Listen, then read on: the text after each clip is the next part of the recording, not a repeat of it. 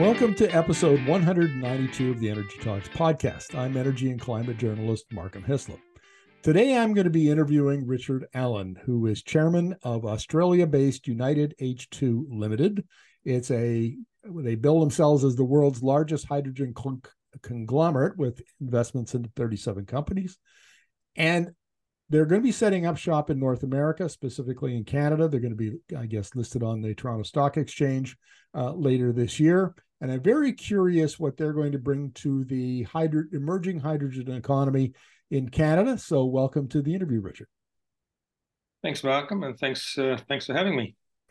Well, I'm my take on this, and we're gonna we're gonna start off this interview with a discussion of why you think hydrogen is going to emerge as you know a major energy transition fuel alongside wind and solar, you know, basically clean clean electricity.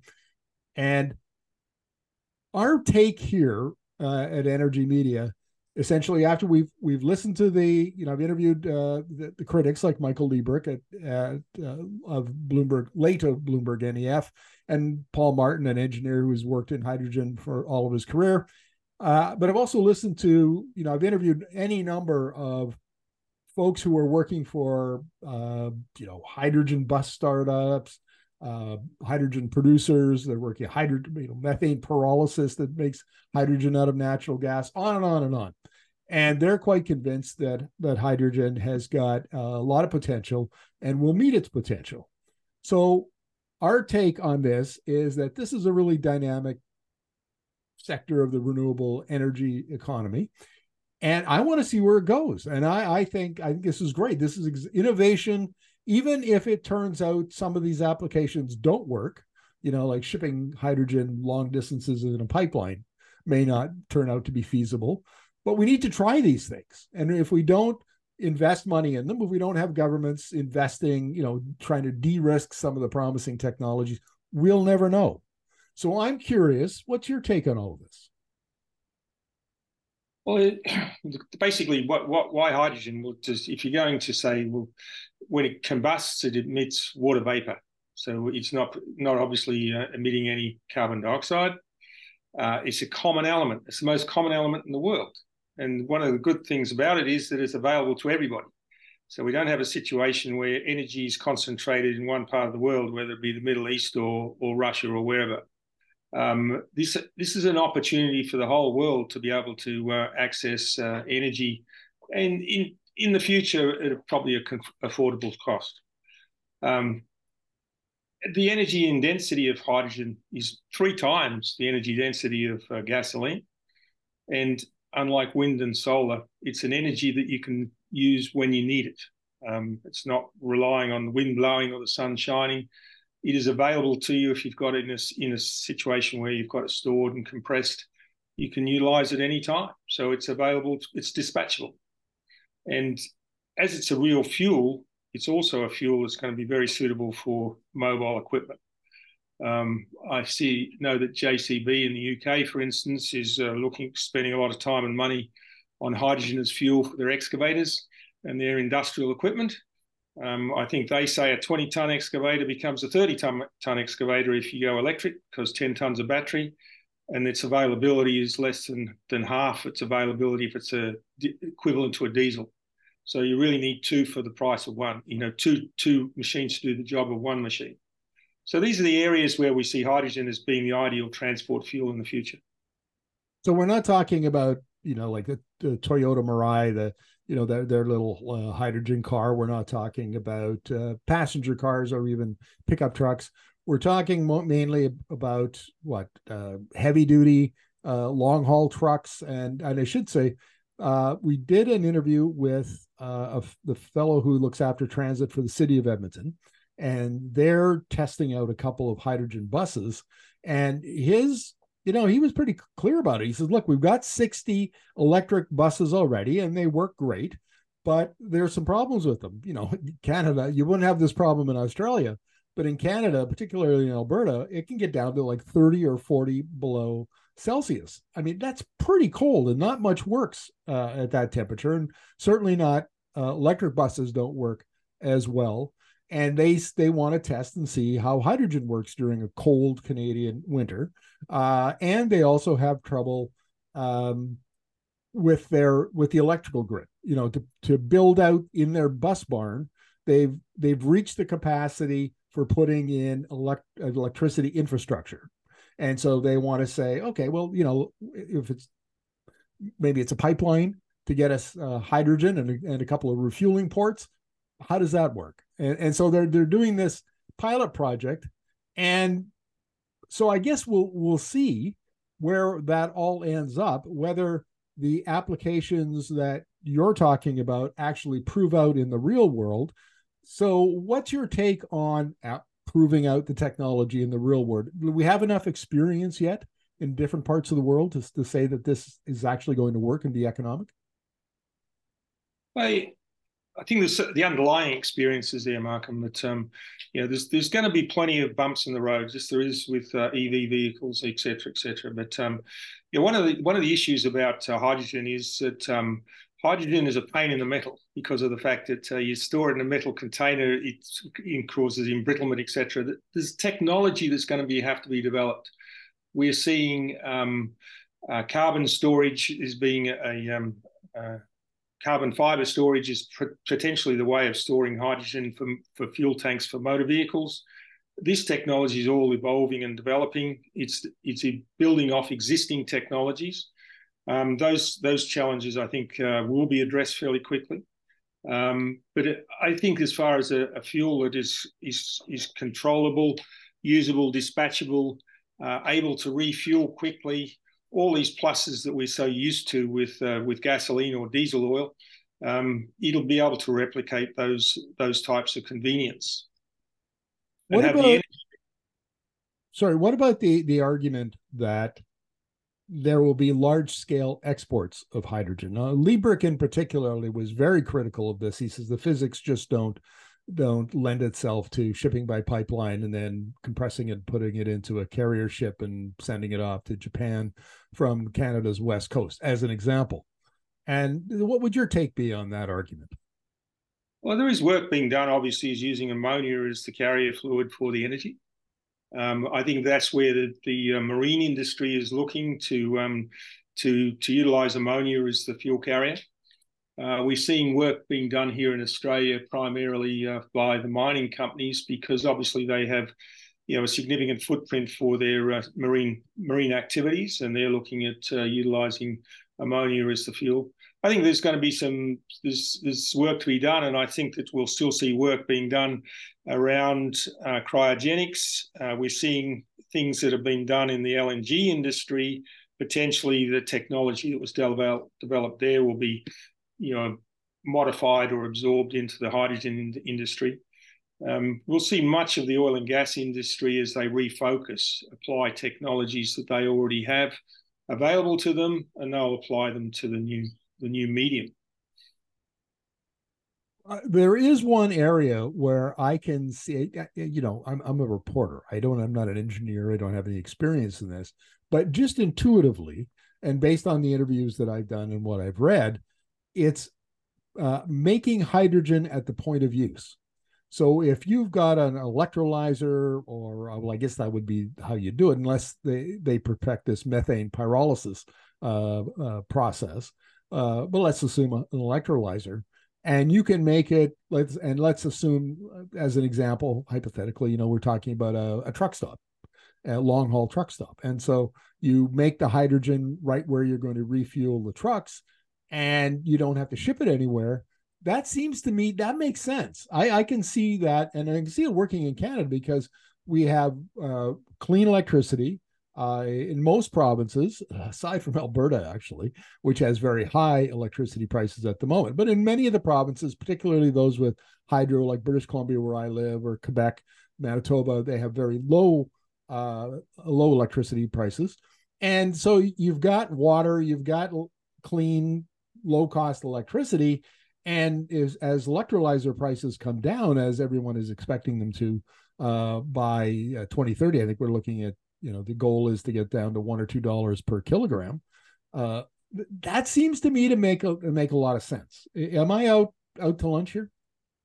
No, I think um, I think you're just moving along from the fact that um, you know I think you're like the United States got a very old uh, distribution network for electricity, and there's been a focus over recent years of uh, distributed generation versus distributed electricity. You know, traditionally we've distributed electricity. Countries like Australia, where we've got very very long uh, distances to cover, we're sending electricity hundreds of kilometres down long skinny wires um, to small settlements of maybe 30,000 people. And by the time you send two electrons down down the wire, you get one electron out at the other end, so to speak. And distributed uh, generation is is something that America's seeing because of the cost of the infrastructure for the distribution network. Uh, to to replace it means that think differently, put the put the energy where it's needed, and your the concept of having um, a refueling station, which is a self-contained refueling station, um, means you've got no distribution costs, and your actual cost of um, your fuel. A lot of the middle costs, the middle distribution costs, are removed if you go down that route. It is uh, it is an elegant solution.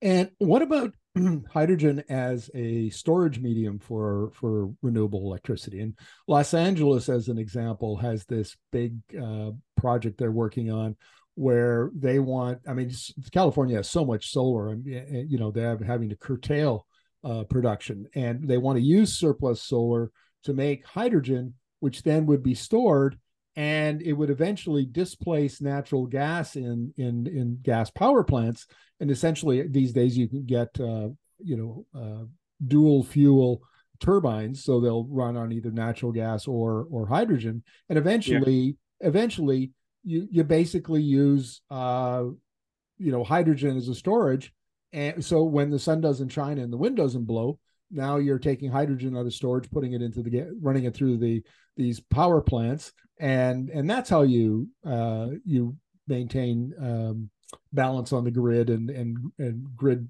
reliability. And what do you think about that kind of an approach?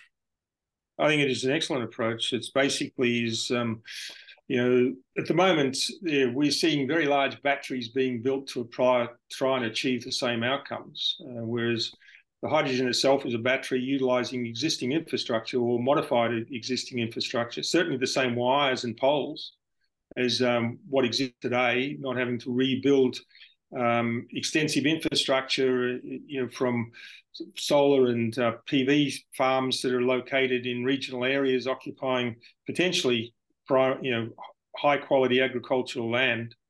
Um, is much of the existing infrastructure that we can use reuse in in the new world is going to be a significant saving in in the overall cost of dis- distributing the energy. Okay. I think there is work to be done on the storage itself. Uh, there's still work yes. because you know hydrogen is is likes to disappear, and um, the ability to protect uh, to protect the um, the steel itself is important. So the question of liners, plastic liners, hydrogen seems quite happy in plastic pipes. Um, we're seeing some you know work that's being done around the world where they've put hydrogen into existing gas networks. Uh, the steel pipes are a problem, but where they've used ga- uh, plastics or PVC type um, distribution pipe works, um, it, has been okay. So there is work to be done in that space, and but it's an evolution. Okay, so we've we've talked about some of the production and some transportation of hydrogen applications, different applications for hydrogen. Uh, Richard, tell us a little bit about your your company and the companies that you've invested in that you work with and how their technologies fit into this framework that we just discussed? Well, across the 37 companies that um, are in the UHL group at the moment, it's a very diverse group of, um, of, of, companies, and it basically covers the entire supply chain from from generation of elect- uh, from generation of hydrogen itself, um, right through to um, to storage and distribution, and as in networks, and refueling to the end users. Um, the, the, the, the group itself has got wind and solar generated um, um, uh, electrolyzer generated hydrogen as part of part of the group, as well as um, waste in uh, terms of non-recycled plastics to low carbon hydrogen, capturing the carbon and producing hydrogen. So it's a various various companies spread across the group, and then in the in the distribution space there are there are uh, entities that um, have storage capabilities, transport capabilities, uh, we, refueling capabilities, and uh, to end users such as companies like H2X, uh, which is um, which is a fuel cell company that's um, produced the first fuel cell pickup. Um, and they're currently just going through a process of commercializing that technology and potentially listing on the London Stock Exchange. Um, but also we we have H2 um, aviation H2, which uh, basically at the moment is at the point of utilizing or testing ammonia fuels in a turbine uh, to produce a you know to produce transport fuel uh, for aeroplanes. And I think they're about 12, 18 months away from actually doing um, flight trials with with that um, modified turbine. So it's a, a very diverse group. And uh, one of the reasons it's so diverse is that it spreads risk across a lot of different technologies. I think the hydrogen industry today is sort of like the oil and gas industry was back in the 1920s. You know, when you had you know people, people companies evolved to find solutions through that period. You know, um, in the 1920s, they, they're only just starting to use drilling fluids. Well, today, drilling fluids is used extensively in all oil and gas uh, uh, activities. And there are different companies that grew out of that, whether it be um, tubulars for um, casings or whatever, drill pipes, types of types of connections, logging tools, all these sorts of things evolved. Um, and hydrogen is at sort of that stage in its life where we've got lots of little companies doing innovative things, and they're finding a pathway to um, help find solutions right across the supply chain. Now, Richard, uh, my understanding is that you've got 40 years experience working uh, mostly in oil and gas. What did what did you do in the industry? I worked upstream for one of the dresser industry companies, and um, basically, so actually at the exploration phase. Um, and I was in the industry for about 20 years, and then I moved across into renewables and started a company called Plantation Energy, which is a densified biomass fuel pellet plant, uh, pellet business. And so it's sort of a segue from blue and black power across to um, to green power, and um, yeah, so it's been an interesting journey over the over the period. Are Are you an engineer by training? I was a civil engineer in my first life. Yeah. Oh, my condolences. no, I can I can say that I can say that because my son-in-law is a civil engineer and I tease him relentlessly. yes. Well, I started off building roads and bridges, and then uh, I worked in a desert in Saudi Arabia doing that. And um, I'd be in the desert for six months and two weeks out. And I had a neighbor, I was at a flat in London at that time, and my neighbor was in the oil and gas industry. He said, You're nuts. He said, Come and work for us. It's uh, two weeks in the desert and two weeks out. So it's a bit better than six months and two weeks. So it was a transition. I, I, I understand the attraction. Um, so, what about um, the waste to H2 technologies? And I, if I understand, if I heard you correctly, you were talking about waste plastics. Yeah, the non-recyclable waste plastics. How does that um, work? Well, the non-recyclable waste plastics, a lot of plastic is not certainly the the um, um, like the, the plastics that are used in bags and sheeting and all those sorts of things don't get recycled. The harder plastics get recycled, but not these, not the soft plastics. Um, and they're they basically are all ending up in landfill at the moment and um, breaking down into microplastics and ending up in the environment one way or another. So we we have an agreement with um, Powerhouse in the UK to utilise their technology um, to convert the non-recyclables to hydrogen. So basically, it's a it's a it is a pyrolysis type of gasification technology. So you gasify it, you filter it, and then you create a syngas, obviously, that can be utilized for um, either generation of electricity. But then take the next step and you and you strip the hydrogen out of that gas and capture the hydrogen and um, uh, that hydrogen too at the same time capture at the moment they're about 70% of the carbon's captured. So it's classified low carbon technology. Um, but uh, yes to take that um, waste stream and we for, for part of the plastic world that isn't recycled, turn it to some positive use and and and extract the hydrogen while capturing the carbon. Now, I understand you're you're coming to Canada. What are your uh, your plans uh, here? Well, we're aiming to list on the Canadian Stock Exchange in you know quarter four this year. Um, and the reason we're coming to Canada is basically to to meet, greet people, and uh, we are obviously looking to raise money. Uh, North America obviously is where all the capitals going at the moment, primarily driven by the IRA in North America. Um, so it's a it's a it's a part of the world where you're starting to understand hydrogen a lot better than um, certainly here in Australia. And um, we see that's where the growth to be, and we'll create a Canadian company, and we'll we'll have an office in Canada and staff it with Canadian people, and we'll look to grow the company into North America in a quite an aggressive way. Well, very interesting. And uh, one of I, I understand the uh, attraction to the United States. I mean, we're we're having problems even in Canada because the you know some companies that were startups here are moving down to the states to take advantage of the uh, Made in America provisions in the uh, in, uh, Infrastructure Re- uh, Inflation Reduction Act.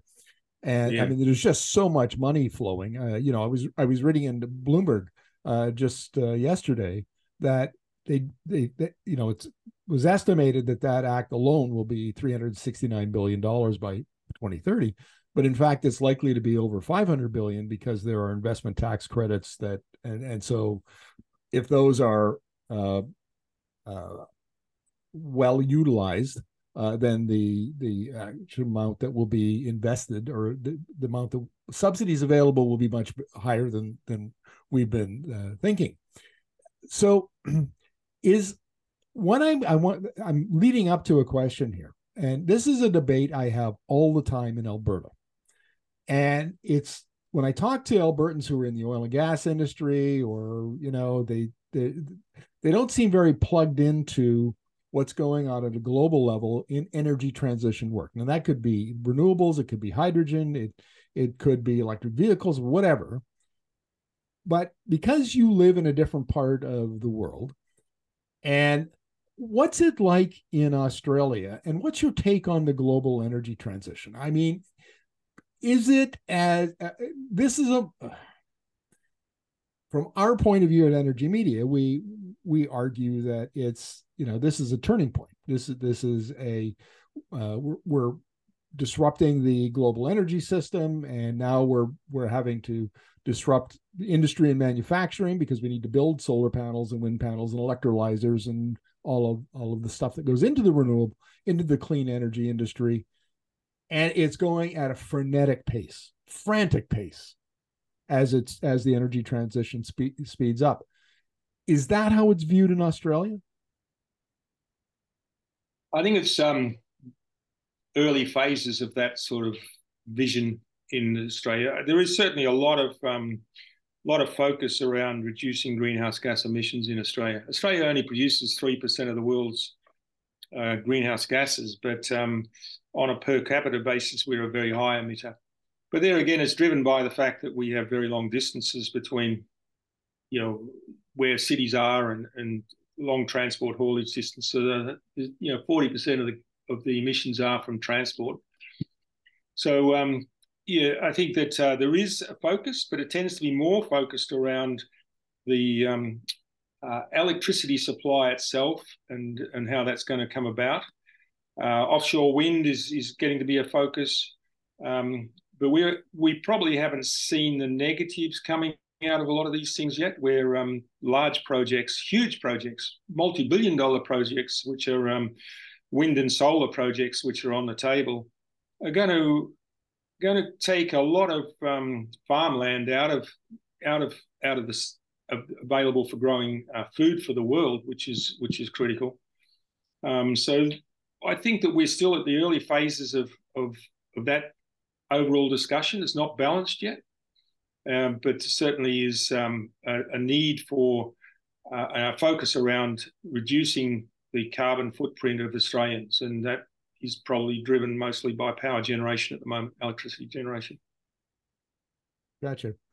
Uh, anything? Uh, we're coming to the end of the interview, so let me wrap it up uh, this way.